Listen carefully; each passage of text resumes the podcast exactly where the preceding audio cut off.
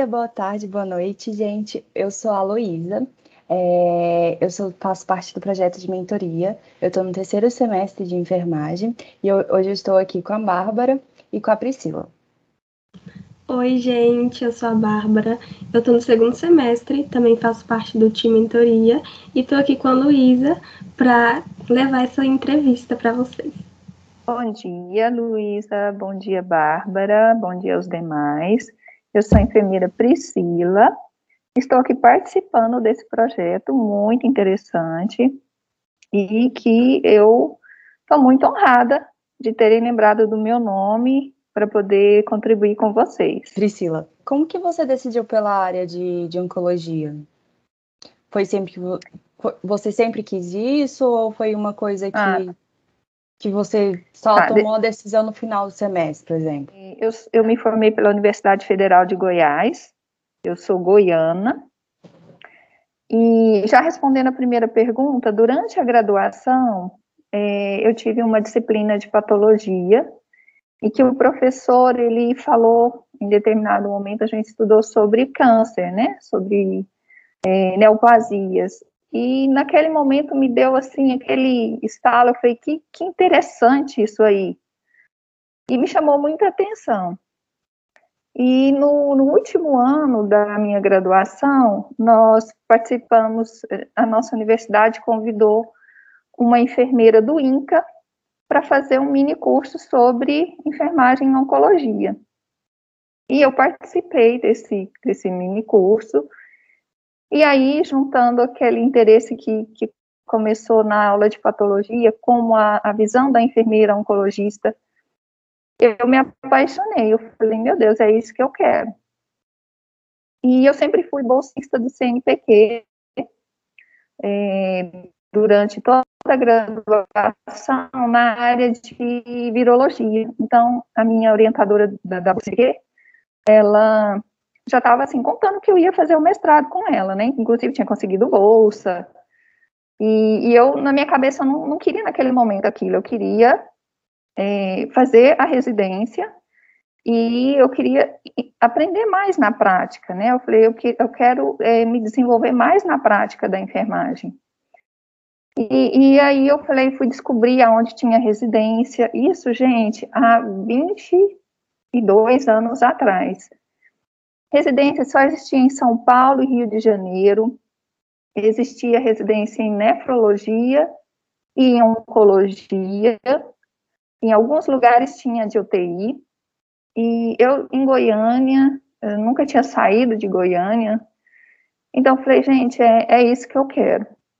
E aí fui descobrir como é que eu ia fazer isso. E conversei com uma professora minha que tinha sido enfermeira do INCA. Eu falei, olha, professor, eu quero ir para lá.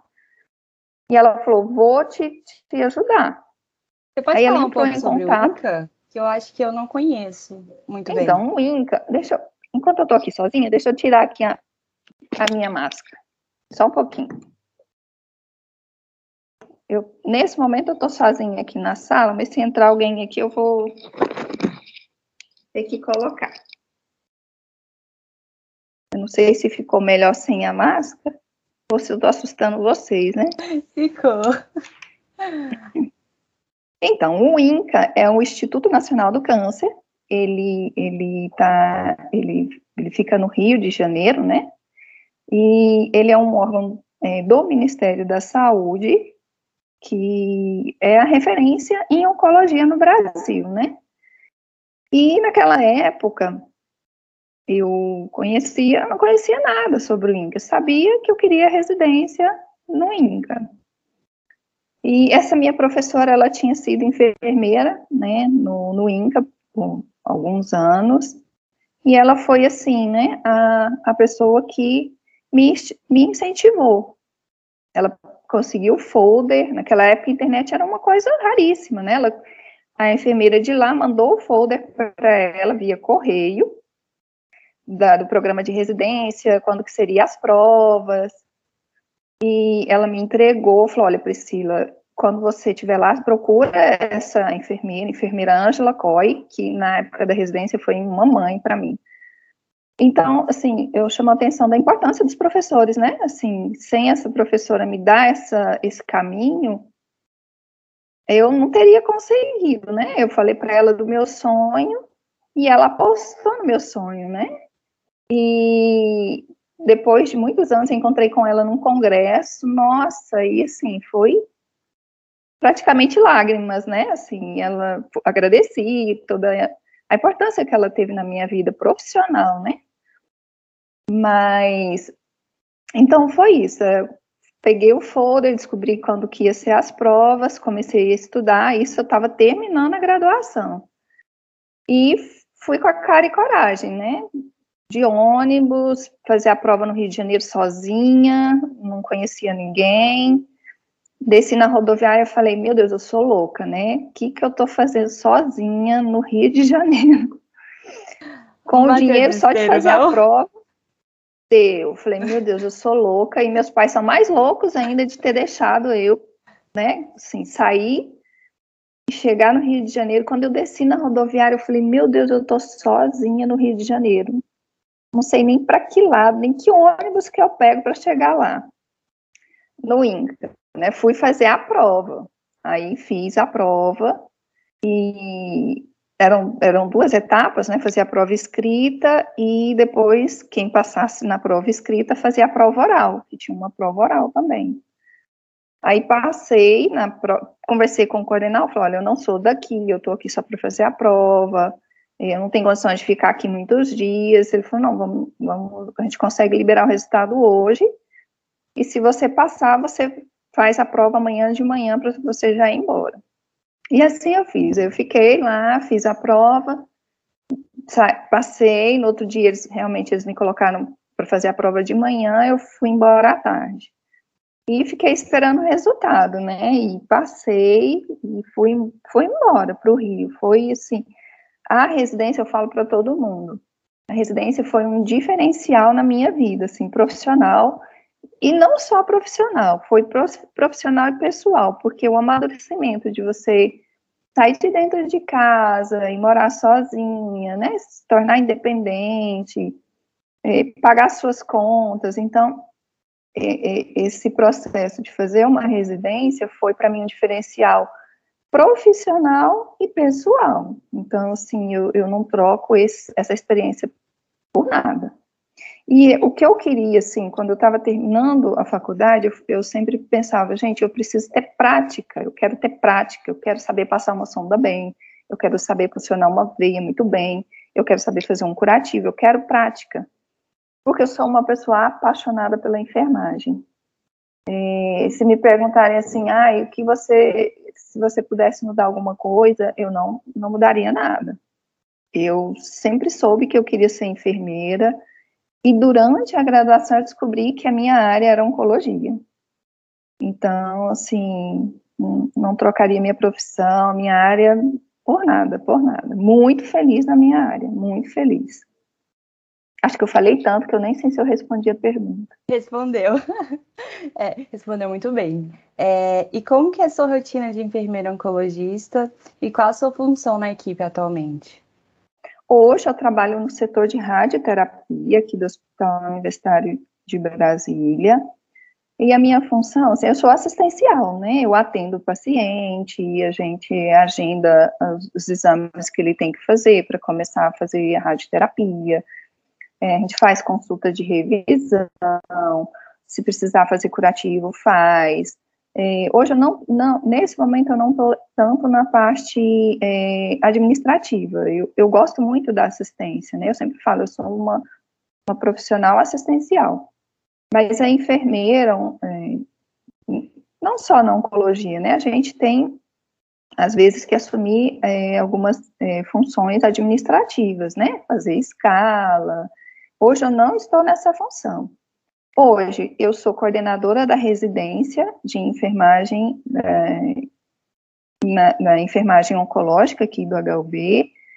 Também assumi a coordenação da oncologia multi, né? Então, estou acumulando essas duas funções dentro do programa de residência. Também sou coordenadora do registro de câncer do Hospital Universitário de Brasília. Então, eu tenho que me distribuir ao longo da minha semana é, com, essas, com essas atividades de enfermeira assistencial aqui no setor, é, coordenadora da residência na, na, enfermagem oncológica e coordenadora do registro de câncer do Hospital Universitário de Brasília. Então, tenho que me dividir, mas eu nunca me afastei da assistência. Então, sempre eu, eu quero estar na assistência, em contato com o paciente. E como que então, funciona? Assim, eu tenho que me, me dividir. Como que funciona no, no HUB para você ministrar e fazer todas essas coisas ao mesmo tempo? Ao decorrer da semana, na verdade, né? É, hoje eu consigo. É, hoje eu consigo me organizar melhor. No começo estava um pouco ah, bem atropelado, bem, bem sobrecarregado. Então, hoje, no, na quinta-feira, eu fico por conta da residência. Então, quinta-feira uhum. é o dia que eu fico por conta da residência para resolver questões administrativas, avaliações com os residentes, aula com os residentes. Na sexta-feira eu fico por conta do registro de câncer. Então, sexta-feira é tudo aqui no mesmo prédio, sabe? Uhum. Então, isso facilita para mim. Então, quinta-feira eu cuido da residência, não que só na quinta-feira eu estou na residência, eu estou todo, todos os dias, o residente está comigo, eu tenho acesso é, às atividades dele, deles, é, na verdade são elas, né, são, são duas, e na, na sexta-feira eu fico por conta do registro de câncer. Então hoje eu, eu consegui me organizar de forma que eu sei direitinho. Segunda, terça e quarta, eu estou na assistência aqui no setor de, de radioterapia. Então hoje eu consegui organizar. Mas também foi questão da chefia daqui da unidade. Eu também foi, cheguei e falei, olha, gente, tá, tá muito tumultuado, tô com muita coordenação e eu sou só uma. Aí eles falaram, não, então tal dia você vai ser liberado para resolver as coisas da residência. Tal dia você vai ficar por conta do registro de câncer. Falei, agora eu consigo trabalhar. E quais são as maiores dificuldades que você encontra nessa área de oncologia e como enfermeira também. Como enfermeira e, assim, na área de oncologia, é, eu, a dificuldade é essa, você acabar assumindo muitas responsabilidades e às vezes a sensação que eu tenho é que não, né, você, é, assumir muito e não consegue fazer bem feito tudo. Mas, assim, eu acho que é isso, né? Às vezes a gente tem que resolver algumas demandas que não é específica da enfermagem, né? Mas por conta do serviço, você acaba assumindo para resolver. Mas é isso, assim, eu acho que a maior dificuldade é essa sobrecarga mesmo que a gente tem no, no, no serviço. É, acho que não é exclusivo de, de, serviço público, acho que às vezes também no particular. Eu tive essa experiência e foi muito interessante. É, durante anos eu trabalhei no público e no privado, né? Eu tinha dois vínculos. A gente, quando é nova, a gente consegue, né? trabalhar em dois empregos, e, e, aí a gente consegue. Então, por anos, acho que foram 15 anos que eu tive dois empregos. Trabalhava de manhã no HB e à tarde numa clínica de oncologia, setor privado. Então, essa, essa cobrança, né, a gente, nós somos cobrados diariamente, a gente tem que render, tem que atender, então, muitas vezes, essa pressão acaba dificultando a vida da gente, né? E a cobrança é muito grande de, de, de qualidade, de quantidade de atendimento. Então, isso acaba sendo uma dificuldade para a gente. E quais os pontos mais positivos da sua área? Ah, mas vocês estão falando com uma pessoa apaixonada, né? Então, assim, eu acordo de manhã feliz, porque eu venho para cá, para o hospital, e, e sei que, que, a equipe é muito boa. E a gente, aqui no HUB, e nos outros serviços que eu passei também, é, quem trabalha com onco tem uma visão diferente, sabe? Assim, nós somos muito unidos, então é muito fácil a gente resolver o problema do paciente com a equipe multi. Na ONCO a gente vê muito isso, então a nutrição é muito parceira, psicologia é muito parceira, odonto, é, serviço social, então realmente aqui é, na, na, na área de oncologia, a gente consegue essa integração multi mesmo, que às vezes eu não vejo isso em, em outras, em outras especialidades.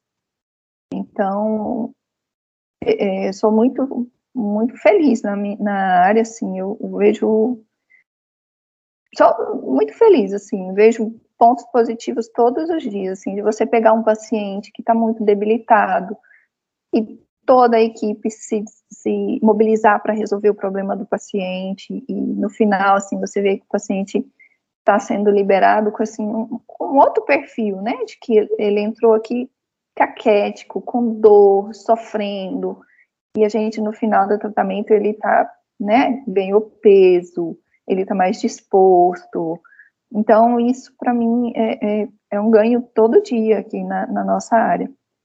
Tem as histórias, né, tristes, mas a gente consegue, naquele momento, fazer o melhor para o paciente, oferecer o que a gente tem de melhor para ele, para dar uma qualidade para ele. Nem sei se eu respondi a pergunta. Respondeu. Vou seguir agora com as perguntas.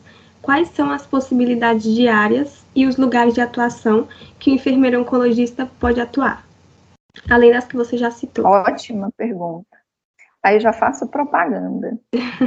É, dentro da oncologia, que é muito, né, uma, uma, especialidade muito específica, a enfermagem tem um campo enorme, né? A gente pode fazer a enfermagem oncológica na parte clínica, que a gente vai trabalhar no, no centro de quimioterapia, a enfermagem oncológica pode atuar no centro de transplante, né, transplante de medula óssea. A enfermagem na oncologia pode trabalhar na área cirúrgica, né, dentro das cirurgias oncológicas.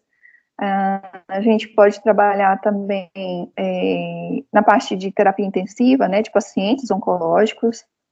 Uh, pesquisa, né, tem enfermeiras com a especialidade de oncologia clínica que trabalham na, na pesquisa clínica. É, a gente pode trabalhar na parte de acessos vasculares também, né, porque a oncologia usa muito questão de catéter, portorcate. É, então, a gente, a enfermeira dentro da oncologia também pode é, atuar nessa área de acessos vasculares. Imunoterapia, né, que também está associada à quimioterapia, então, são cuidados paliativos, então, dentro da enfermagem oncológica também tem a, a parte da enfermagem que fica específica nos cuidados paliativos. Tanto é que na época que eu fiz residência, é, a gente, o nosso grupo tinha três opções, né?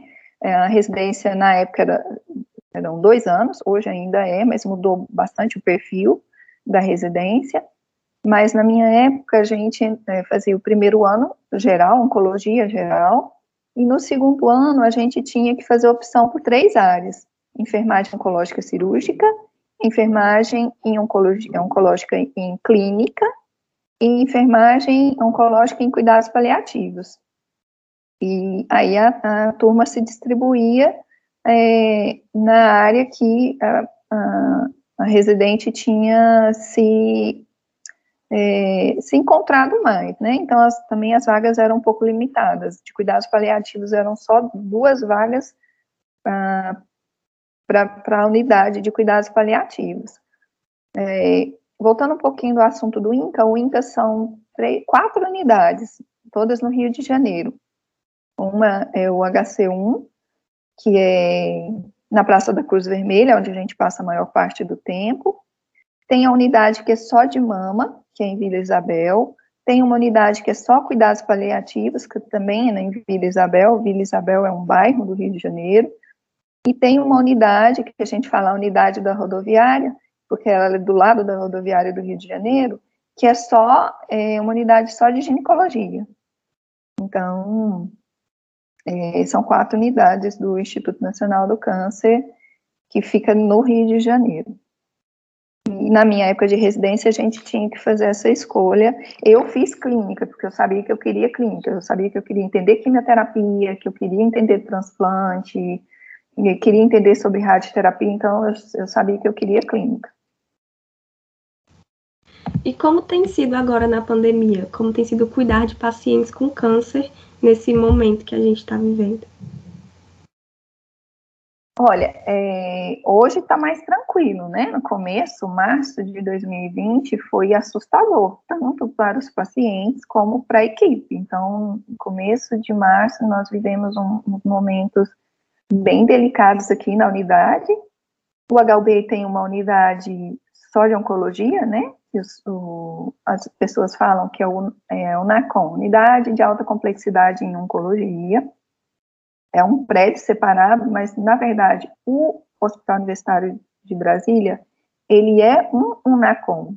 Esse prédio que tem aqui é a unidade de oncologia.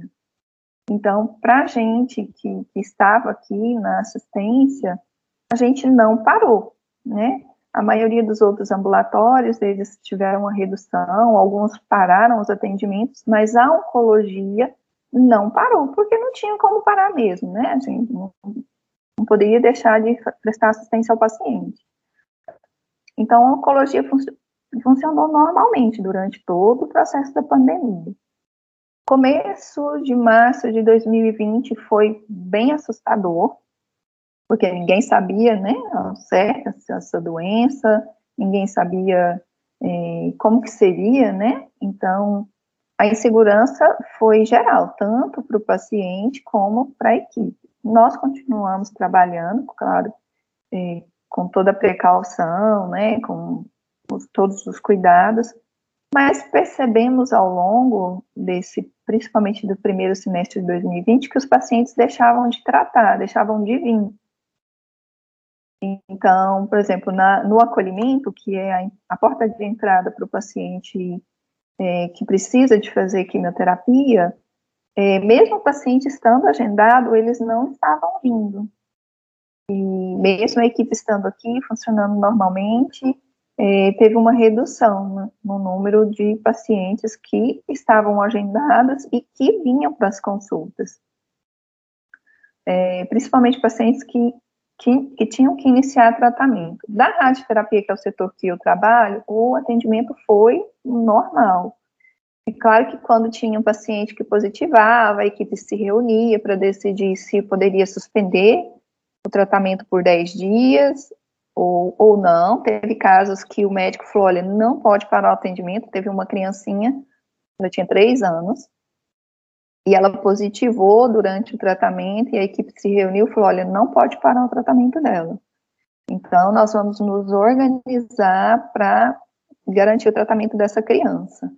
E foi feito, ela fez as sessões de tratamento, a equipe parava o aparelho de radioterapia, tratava, e depois esse aparelho, a, a sala, né, tinha que ser toda é, limpa, tinha que ficar um período fechado, a sala, para porque essa, essa criança, ela era entubada, ela era sedada todos os dias, então tinha o risco de produzir, né, aerosóis, mas a equipe se reuniu, se organizou e garantiu o tratamento dessa criança durante esse período.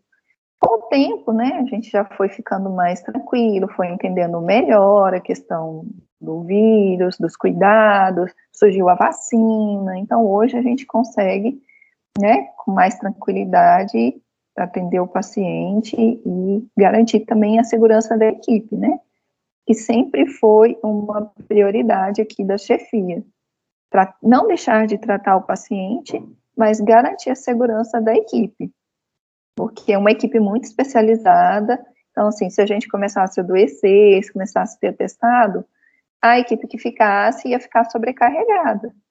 Então, a chefia aqui sempre foi muito parceira, sempre garantiu todos os insumos necessários para que a equipe trabalhasse com segurança.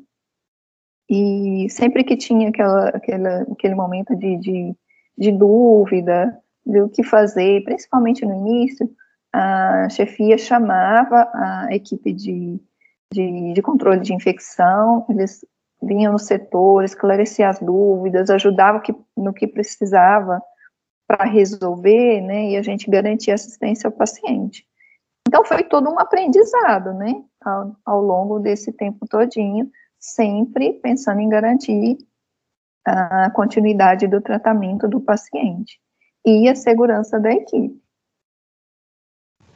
Sobre as perdas dos pacientes, que né, é muito triste, como lidar com isso? Como fica o psicológico? Então, é, a gente tem que aprender, né? É, é a gente está dentro de uma área que nós vamos ter perdas consideráveis, né? Porque muitas vezes os pacientes chegam aqui para tratar já com doença avançada.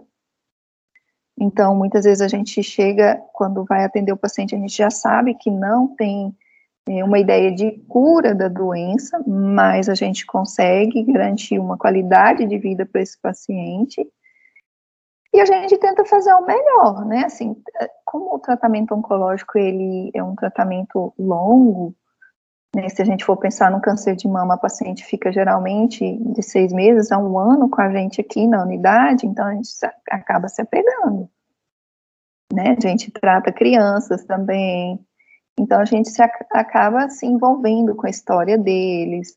E, e então assim tem que tem que ter um, um, apoio também, né? Às vezes a gente se apega, a gente sofre com a perda do paciente.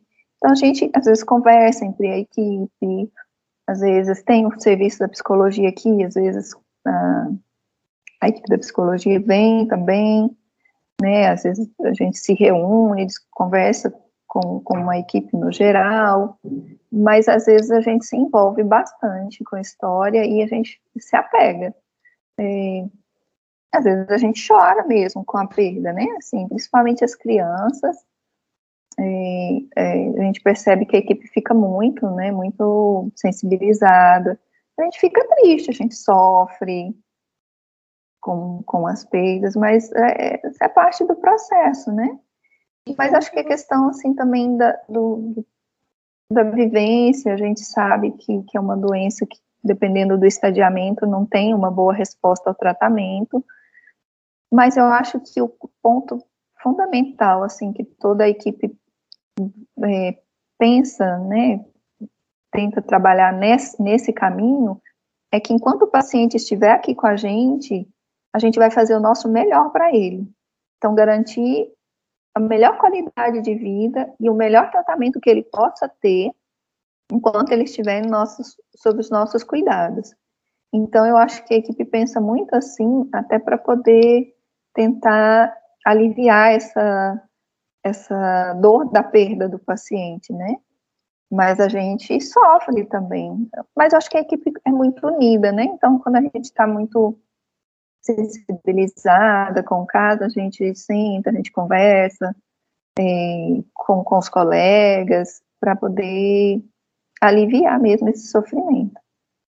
Mas às vezes a gente chora, assim, com, e como com, que você lida, com a perda lida, do né, paciente. Com, com, os familiares? Porque, querendo ou não, às vezes, às vezes é mais difícil lidar com os familiares do que com os pacientes. Sim, sim. Olha, a gente tenta conversa, a gente conversa, né, para entender o que está acontecendo. Às vezes a, a, família nega, né, está negando o que está acontecendo com o paciente. Recentemente a gente teve uma paciente ela era bem jovem, ela tinha 26 anos, é, assim, que a, a mãe, assim, estava em sofrimento mesmo com a história, ah, e ela, assim, já não tinha condição mais de, de tratar, e a mãe, por favor, trata minha filha, trata minha filha, ela precisa de tratar, e assim, o médico já falava, olha, não tratamento, né? Então a gente tem que entender, conversar com a mãe, se a gente vê que, que ela está nesse, nesse sofrimento, né? A gente chama o serviço de psicologia e começa todo um trabalho com, com a mãe. Isso também entra no, nos cuidados paliativos, né? E a equipe do, do cuidados paliativos também já começa, já, nesse caso, já estava trabalhando com essa família, é, inclusive com a paciente também, e é um apoio mesmo que a gente tem que dar, tem que respeitar, escutar e entender o que, que esse processo é dentro da família, né?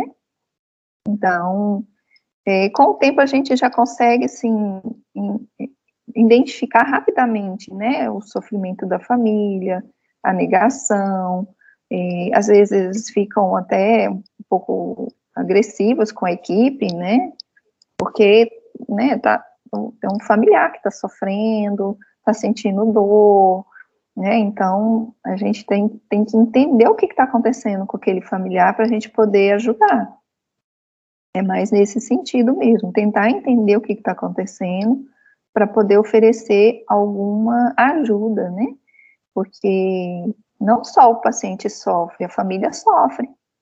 Assim como também tem os, os, os familiares que sofrem, tem os pacientes que chegam aqui que não tem familiar nenhum, são pacientes que a família né, não estão apoiando, não, não prestam ajuda, a gente tem que chamar o serviço social para poder tentar localizar alguém dentro da família para dar ajuda para esse paciente, para dar o suporte durante o tratamento. É, mas a, a, gente consegue, né? Assim, na consulta a gente já identifica as necessidades do paciente e já começa a encaminhar para as outras áreas.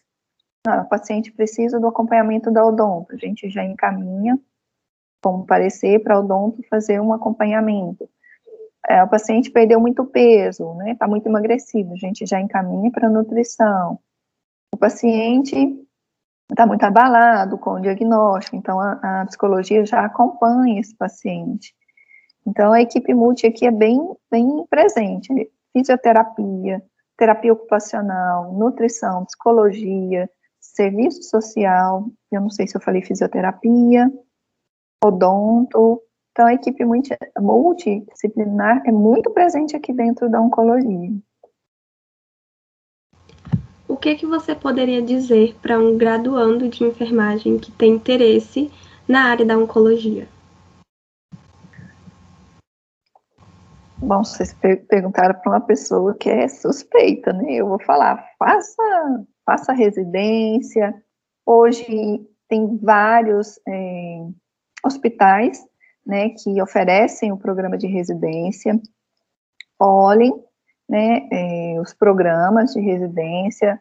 Tem em São Paulo, aqui em Brasília, Rio de Janeiro, é, acho que em vários, alguns outros estados deve ter. É, venha conhecer aqui, né, a nossa unidade. Eu estou sempre aberta aqui para receber, se quiser conhecer. Eu trabalho aqui na unidade de oncologia dentro do Hospital Universitário de Brasília, de segunda a sexta, de 7 às 13 horas. É, é só entrar em contato comigo, é, marcando o dia para poder receber, apresentar a unidade para para quem tiver interesse conhecer. É, leia sobre oncologia, leia sobre enfermagem oncológica, é, existe a Sociedade Brasileira de Enfermagem Oncológica, é, pode entrar no site, olhe lá, existe, é, depois que a gente faz a residência, depois a gente tem a opção de fazer é, a prova de título, que é oferecida pela Sociedade Brasileira de Enfermagem Oncológica. Entre no site, olhe é, um pouquinho sobre a, a enfermagem, é, Existe também instituições internacionais, né, é, chama ONS, Oncology Nurse Society, também tem o site, também aí já é, é nível né, internacional, que é uma instituição de enfermeiras oncológicas. É, então, leia sobre o assunto para ter certeza que é isso. Se quiser vir conhecer, estou à disposição, é só marcar é, comigo, um dia que eu vou me organizar para receber, te apresentar o serviço. É, se não for enfermagem oncológica, procure também a área que, que você goste mesmo. É, faça residência, quem tenha, quem tem interesse, porque é um, um marco na vida da gente. Como eu falei, não só profissional, mas como pessoal, né? Você tem um amadurecimento pessoal e profissional. Fora que você adquire a prática, né? Você, o programa de residência tem um. Agora eu já vou fazer propaganda. Tem uma carga horária, né, extensa, pensando em prática, 80% é prática e 20% é teoria.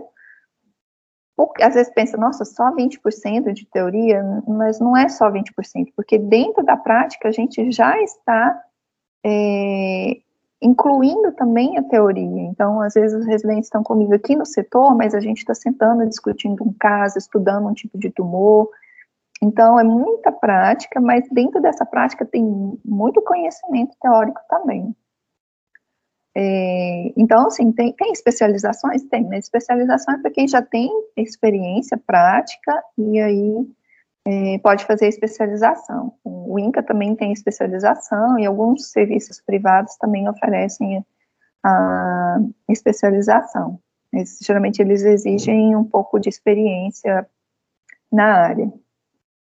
Então, minha, minha sugestão é isso, leia sobre o tema, sobre o assunto, procure as sociedades, né, de enfermagem, é, para ler também sobre o assunto e venha conhecer na prática mesmo. Talvez quando vocês passarem estágio, vocês já, já fizeram estágios aqui no hospital? Não. Não, não Talvez eu nem quando vocês UNB. passarem. A gente nem foi na UNB ainda. Ah, é, pandemia. Talvez quando vocês passarem no estágio, talvez mude o olhar também, né? Porque aqui na clínica médica, eh, muitas vezes tem bastante pacientes da oncologia internados. Então, quando passar lá na época de estágio, vocês já vão ter contato e aí vão, vão decidir se é isso mesmo que querem. Eu sou uma pessoa assim, eu, eu, quando eu falei, eu sou apaixonada pela enfermagem, assim, estou na oncologia, sou apaixonada pela oncologia, mas gosto muito de geriatria. Quase fiz também residência na nefro, era um, a minha segunda opção era nefro. Então, na verdade, acho que eu sou apaixonada pela enfermagem e me descobri na, na oncologia. A oncologia tem muitos campos. Dentro da área de enfermagem, a gente tem vários campos, como eu falei para vocês. Assim, é, um, um leque muito grande dentro da enfermagem oncológica. Pra eu finalizar. falo demais, me desculpa, gente. Não, tá A ótimo. gente ama quando a pessoa vai falando, vai falando, que aí a gente Sim. vai também se aproximando, né, da área. Porque, por exemplo, oncologia para mim é uma das áreas que tá ali, tipo, hum, gosto dessa área. Então, tipo assim, olhar uma pessoa falando com tanto amor, com tanto prazer pelo que faz, eu acho que é importante também para a gente começar a, a, decidir qual área que quer seguir. E, né, enfermagem é perfeita. Sim, aprender com quem é. com quem está trabalhando ali perto e a gente conhecer também, né? Para finalizar, então, você poderia contar sobre um dia marcante para você? Olha, acho que eu já até falei do dia. Foi quando eu cheguei lá no Rio de Janeiro, que eu olhei aquele prédio gigantesco do INCA e falei: Meu Deus, vou realizar meu sonho. Estou aqui no Rio de Janeiro para fazer a prova da residência. E é isso que eu quero. Então, assim, quando eu cheguei lá na Praça da Cruz Vermelha, eu parei em frente ao prédio, o prédio ele tem dois, 12 andares, e eu olhei e falei: Meu Deus, estou realizando meu sonho, é isso que eu quero. Então, eu nunca esqueci a cena, né? Eu, eu em frente ao prédio, assim, gigantesco, e eu, né, um cisquinho ali, que ia fazer parte daquela história ali, eu ia poder ter acesso àquele, àquele, àquele prédio, eu ia poder aprender naquela instituição de referência no Brasil, para mim aquele dia, quando eu cheguei na Praça da Cruz Vermelha, que eu olhei aquele prédio, tanto é que antes de terminar a residência eu tirei uma foto ali, eu tenho ali em casa, né, do prédio, falei, meu Deus, eu nunca vou esquecer esse prédio, é, essa instituição, para mim, e, e, até hoje eu tenho contato, né, com, com alguns já aposentaram, né, já se foram 21 anos, agora eu me entreguei, né, mas as minhas amigas que fizeram residência comigo, algumas estão lá no INCA, então eu sempre tenho contato com elas. É, e tem um, um apego muito grande àquela instituição, né? Mudou muito, né? 20 anos para cá mudou muito. Até o, o formato da residência mudou, mas com certeza ainda é uma instituição de referência para a gente poder aprender lá dentro. E eu sempre falo para os nossos residentes: faça um estágio lá, passe um mês lá dentro para vocês é, terem uma outra visão de uma outra instituição. É, é importante até na, na formação delas, né? Não, não, não somente o INCA, mas uma outra instituição para elas poderem ter uma outra visão também de uma outra instituição. É, eu queria agradecer pela sua participação, é, foi magnífico. Já acabou, Aninha? Já é bem rápido, né? Nossa, e, e foi muito bom essa conversa, eu acho que me apaixonei ainda mais pela oncologia, então fica meio difícil decidir, mas obrigada pela participação. É, você é, tirar um pouquinho do seu tempo, que é tão agitado, para mostrar um pouco da, do lado do hospital e também do seu lado como enfermeira, é, engrandece a enfermagem, engrandece também quem vai se tornar enfermeiro, né?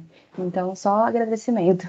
Foi uma conversa Não, muito enriquecedora, saber das suas experiências, toda a sua jornada, sua paixão tanto pela enfermagem no geral, quanto pela oncologia.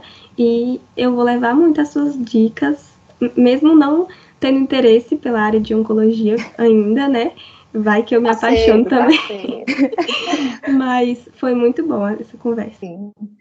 Bárbara, talvez não seja onco, mas você se encontra em outra área e vai procurar um programa de, de residência para você, se é isso que você quer, né? Eu queria prática, eu queria ter prática, e a residência foi, foi tudo que eu esperava mesmo, né? Eu aprendi muito na prática e muita teoria mesmo. É, eu que agradeço a vocês, uh, o convite, né, de terem lembrado o meu nome. Estou à disposição, né, o que precisarem. Mariana, muito obrigada, Mariana, por ter entrado em contato. Hum, fico muito feliz com o convite de, de poder participar da graduação. O Hospital Universitário de Brasília é do, do, da UNB, então usufruam desse hospital. É, estamos de portas abertas para receber, agora nem tanto, né, por conta da pandemia, mas quando liberar, é, estamos de porta, portas abertas para receber vocês. Isso aqui é, um, é, uma extensão da UNB, né, eu, eu, me sinto completamente funcionária da UNB, eu sou funcionária da UNB, né, eu sou da FUB, é, mas esse, é, o que eu quero falar é, o, usem do hospital, quando precisar, contem com a gente, vocês são muito bem recebidos aqui, né? É um hospital de ensino, então vocês são a peça fundamental desse hospital. Os pacientes amam quando tem é, os alunos aqui, eles adoram conversar, adoram ser é, atendidos pelos alunos. É, se eu puder ajudar de alguma outra forma, pode entrar em contato comigo, tá? É só agradecer, poder vocês terem liberado um tempinho da vida de vocês para eu poder falar um pouquinho da, da nossa profissão né, e da área de oncologia.